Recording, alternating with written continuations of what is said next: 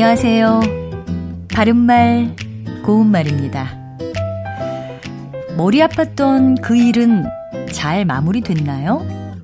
아니요. 일이 점점 꼬인다 싶더니 결국 사단이 나고 말았어요. 네, 지금 들으신 대화에 나온 것처럼 뭔가 심각한 문제가 생겼다든지 사고가 났을 때 사단이 나다 또는 사단을 내다 같은 표현을 사용할 때가 있습니다. 그런데 사전에서 보면 사단이라는 단어에 여러 가지 뜻이 있지만 사고와 관련된 뜻을 가진 표현은 찾아볼 수가 없습니다.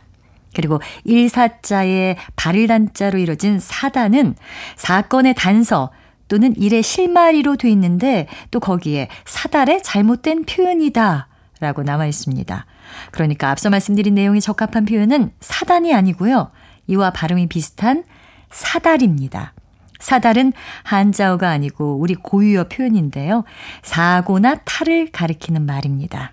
이 말은 대개 사달이 나다, 사달이 벌어지다 또는 사달을 내다 같은 형태로 사용하고요. 일이 꺼름직하게 되어 가더니만 결국 사달이 났어. 이렇게 표현할 수 있습니다.